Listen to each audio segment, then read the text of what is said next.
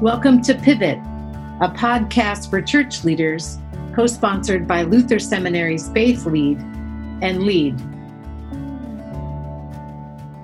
Welcome to Pivot. I'm Terri Elton from Luther Seminary. And I'm Louise Johnson, and I work with LEAD. And with us today is Pastor Mike Carlson, who is not only a dear friend, but maybe most of you know him as just an excellent pastor he's one of those few leaders who I think can look at big structural organizational work and care very deeply for every last and lost sheep. So, Mike, it's a privilege to have you with us here on Pivot, and we're looking forward to hearing from you and just learning from you about the kind of ways that you have been leading and what you've been experiencing in this liminal time. So, I want to start out by just asking you a question. Are, are there any stories that come to mind? Any things you could think of? Tell us a little bit about your context and then maybe about a, a ministry challenge you've had, a way in which you've had to navigate some of this liminal space we've been in.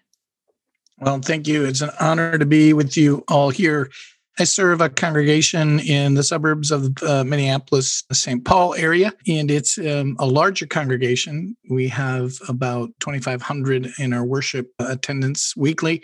Who knows what it is online, but we'll just say 2,500 and move on from there. We gather as staff to tend to the vision and mission that's been set forth by the congregation.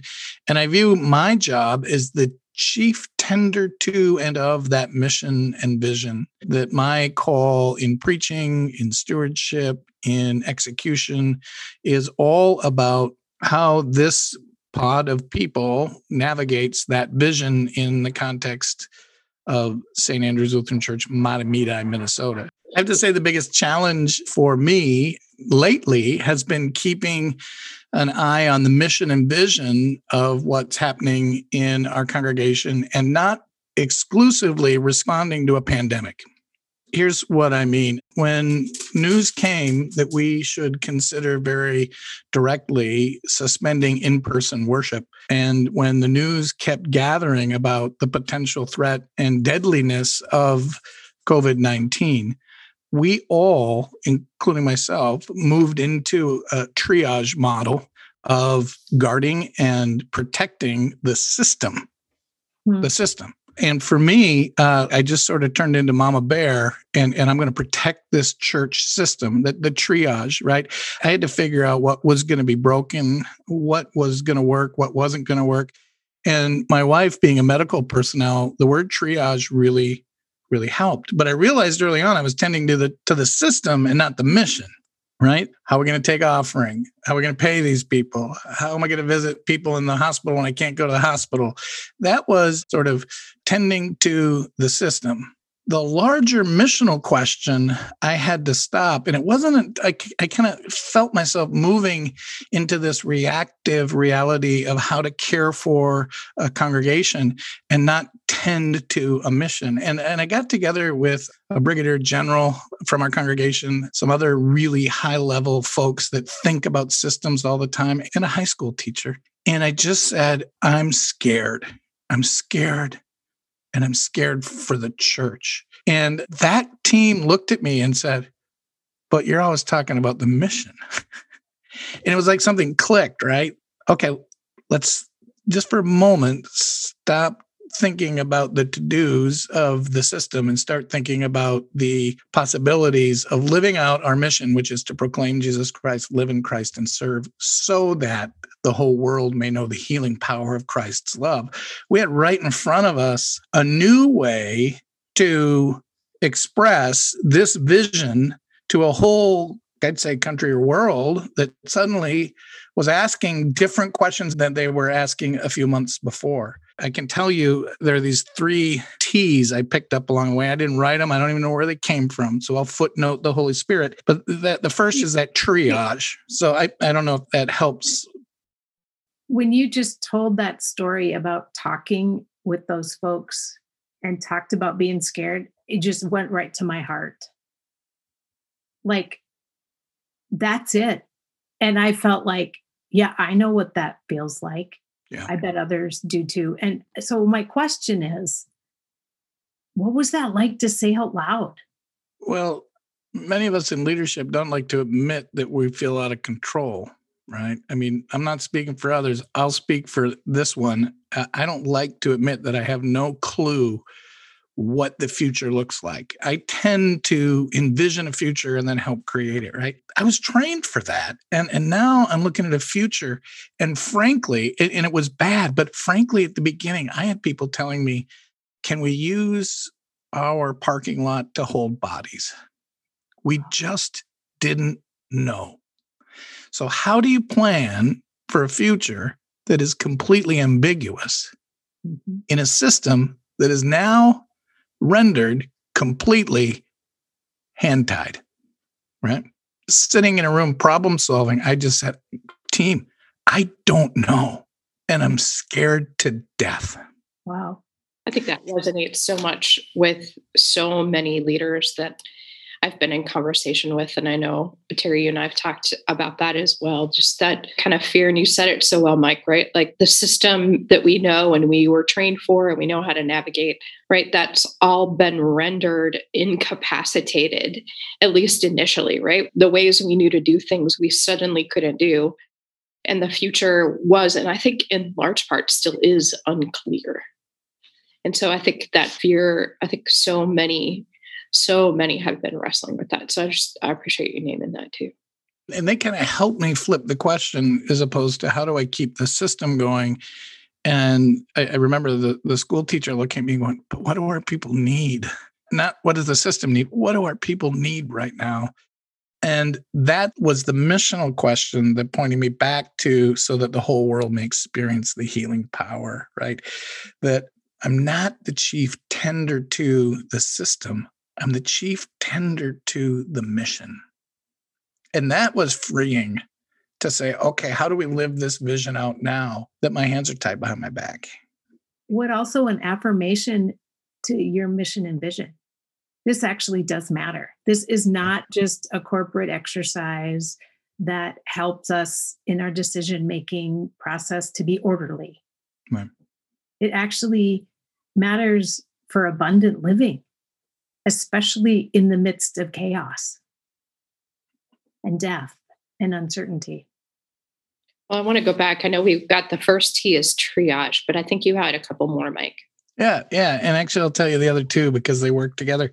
So, triage, and again, my wife's a hospice nurse. So, there's a great medical move there. You know, we got to check out what's working, what's not working, how we get, all right let's let's change this up we can't see our people so how are they so all of that kind of forms into the second which i would call transition we're not going to be able to function like we did before we're going to have to function in a new way that leads to the third T, which is transformation, right? Mm-hmm. And if you've done any kind of work at all, you know that transformation, kind of that movement back and forth creates chaos and conflict. And so, in that, now triage everybody loves triage and frankly it's easier to stay in triage and just be pastoral care guy right? We can we can call we can love them up and does it hurt when you bend your arm? But now if we're going to go from transition to the way it's been to a place of transformation it means that we're going to publicly and organizationally acknowledge that things are going to change and that's going to create conflict I'd be lying if I told you that I didn't really want to just stay in triage because at heart, it's much more fun to just kind of tell people it's going to be okay, little puppy, and kind of move on, right?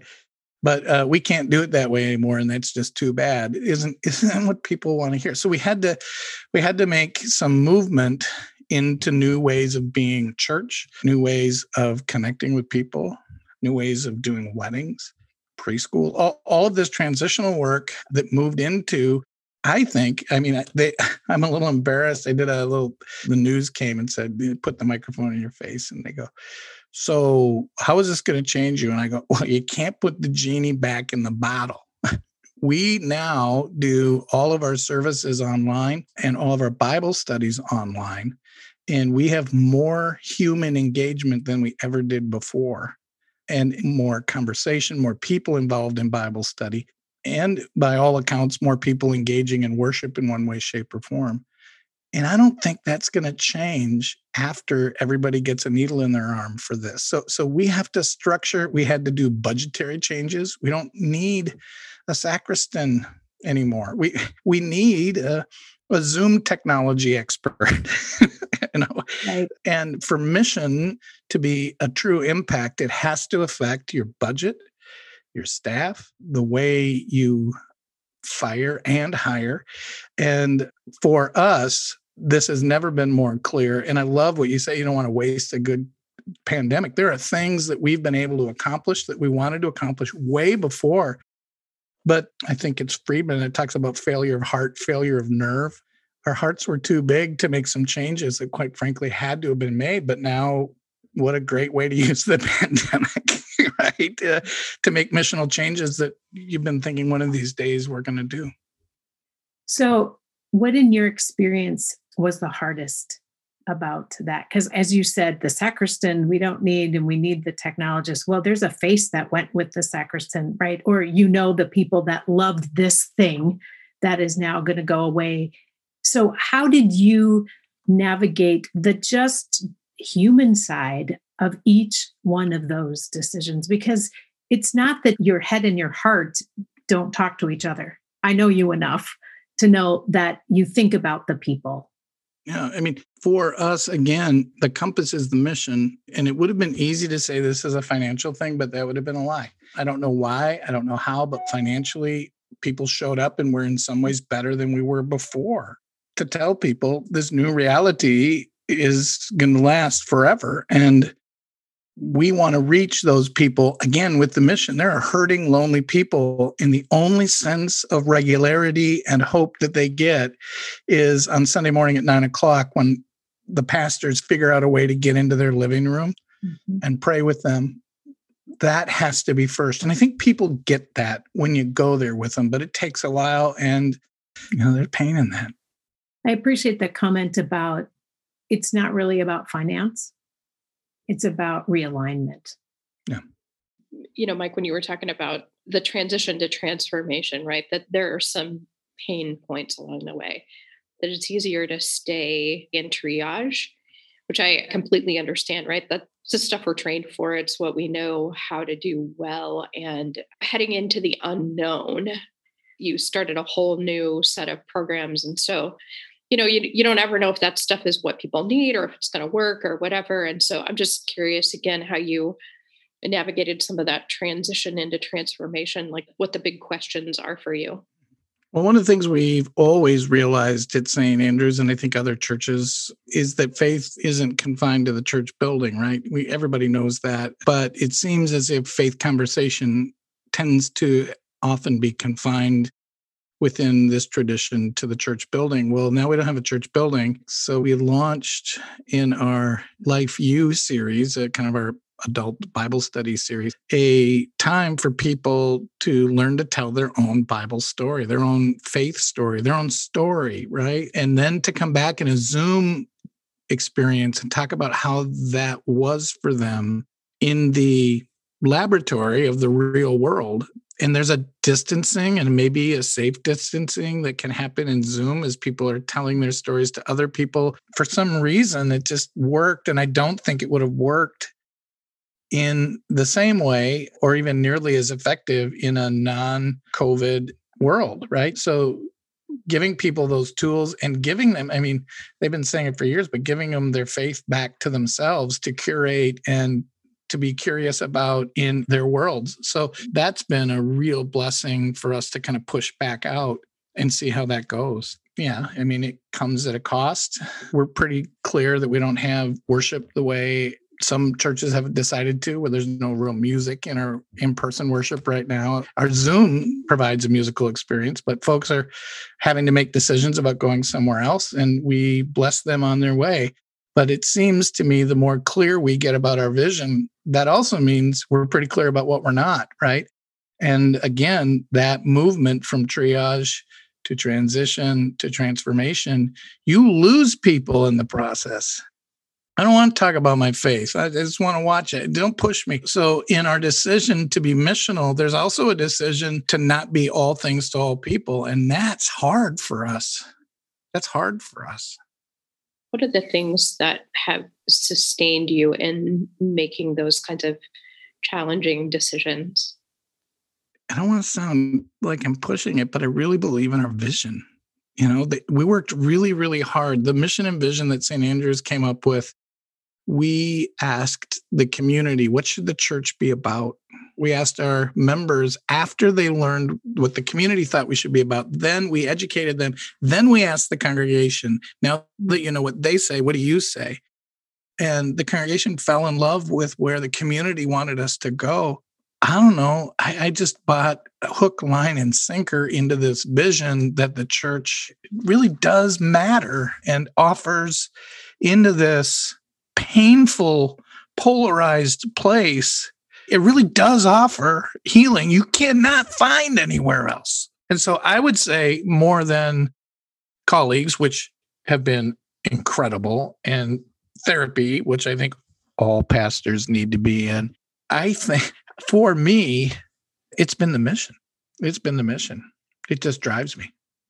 I love that. It speaks so much to the counterintuitive and countercultural nature of the gospel, right? Which often asks us. I mean, I, one of the texts I've been traveling with in this pandemic is Matthew 11, I think it is, and and Jesus talks about, you know, come to me, all you who are weary and heavy laden, and I will give you rest. And so, I but I think when I started to dig into that text, one of the things that I recognized was that that Jesus doesn't ask us to like lay down in our comfy chair and binge watch Netflix, right? But instead they're actions, right? It's a they're verbs and that come to me and then take my yoke, right? So, I mean, I think sometimes the last thing we want to do when we're already burdened is to take on another yoke, right? And so I think it's sort of an interesting thing, right, to, to just lean into that. And so, how is it that we trust this vision, right, that came to you through the community and then was blessed by the congregation itself?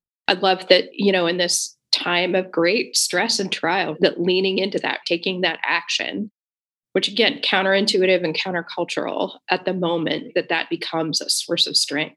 So just like that connection is always really interesting to me. At the very points at which we're at our our lowest sometimes the invitation is to lean in i mean i see you do that i know you well enough to know that that's some of the work that you're doing and it's a skill to know how to do that without wearing yourself out because leaning in isn't just it's not indiscriminate. You have to be discerning about what you're leaning into, right? Is it leaning into the vision or is it leaning into somebody else's anxiety about what you're doing? There's some discrimination that has to happen there, some discernment.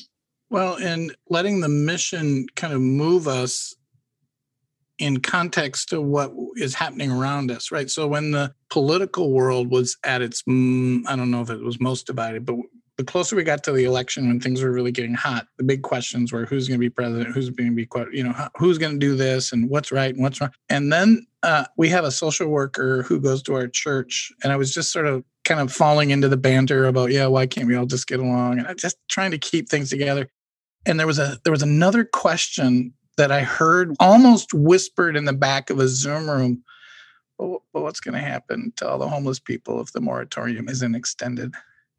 it was just this little whisper about a different question. And I remember two seminary experiences. The first was the church needs to live in the gap, right? And the best pastoral ministry we can do is to find the gap in the community and answer who can fill that. And the second is like that, and it is the power of the church is to convene. We can pull people together like nobody else. And I don't know why that is, and I don't want to waste that with this social worker's whisper in the back of the room, there was a louder voice in my heart than who's going to be president. And the team I work with pulled together state, local, county, nonprofit, LSS, all we convened you were you were with us and helping us think through that louise. You know there were there were 40 people in a room problem solving. What are we going to do if the moratorium isn't extended and we have 5000 people in this county? Most of them are children. What are we going to do? So so this loud banter about president but the deeper quieter i would say in some ways more pressing question sort of rose to the top and listening to all of those things in light of our vision so that the whole world may know the healing power. There's a new kind of clarity that comes then when we get to hear those whispers. And that's sometimes the hardest part. I love that. One of the things that, as you were telling about the opportunity for people to tell their own stories of faith and the moment of how that happened on Zoom in a different way than would have in a physical space. I also think, and we talked a lot about this in season one with Scott Cormode about listening to people's longings and losses. I think there is a a heart palpitation that if we church leaders listen to the small echoes, right? People want the church to help them make meaning of a time in our world that no one is tending.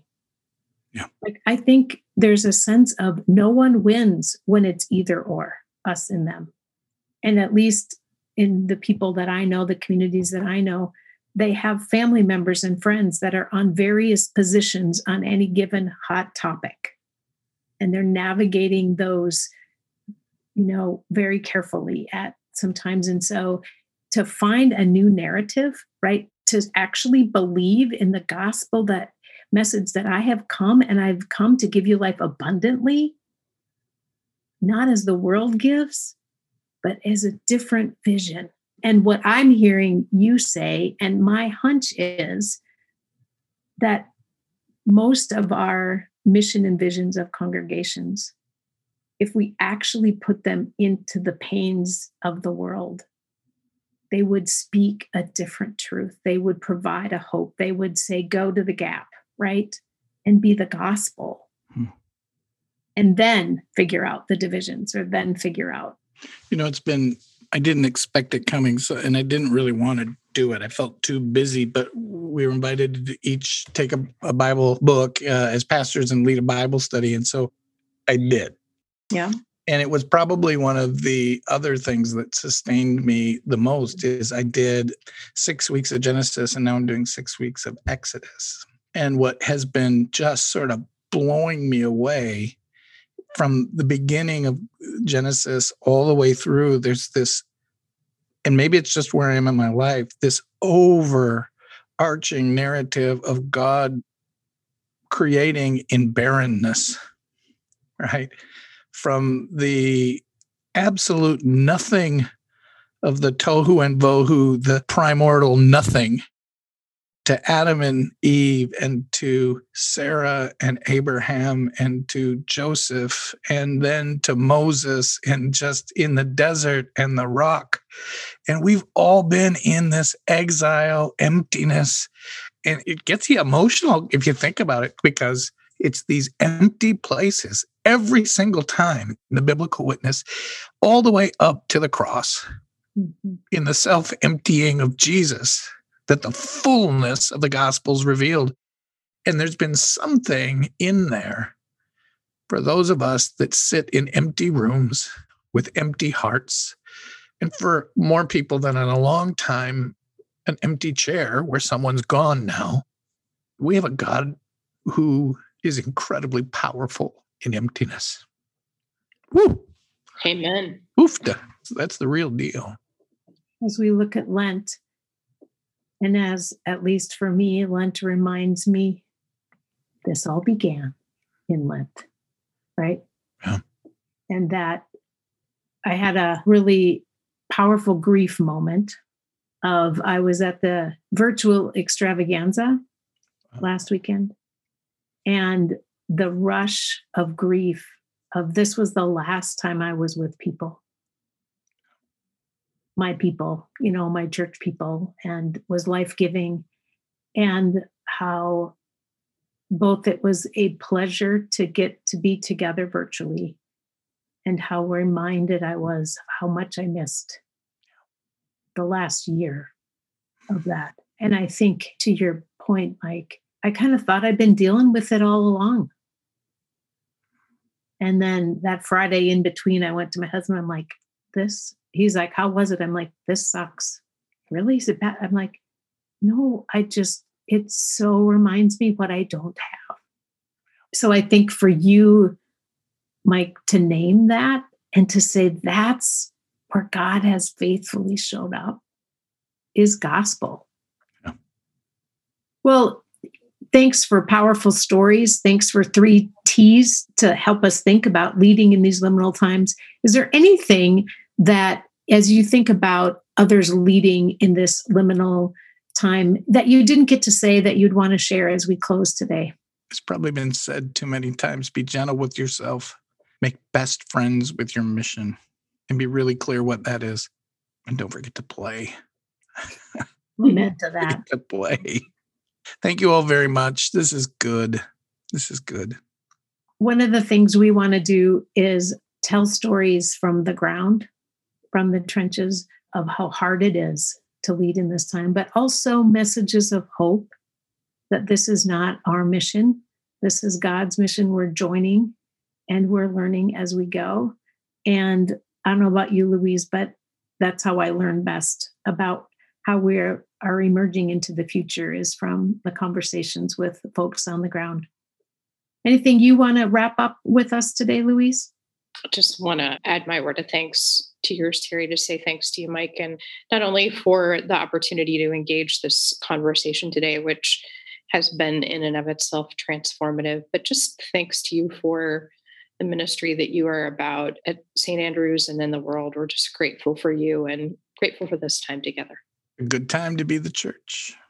Well, as we wrap up our second episode, I'm happy to say that we now have an online community that you can join in, and information will be where you can get this podcast. The link will be there. And this week, we are going to engage the question What are you learning about leading in liminal space? So we'd love you to chime in and begin this ongoing dialogue with us. So Thanks for joining us, Mike. Thanks, Louise. And thank you for joining us for this second episode in season two. Thanks for joining us for this episode of our Pivot podcast. For more leadership resources from LEAD, you can go to waytolead.org or from Faith Lead, go to faithlead.luthersem.edu.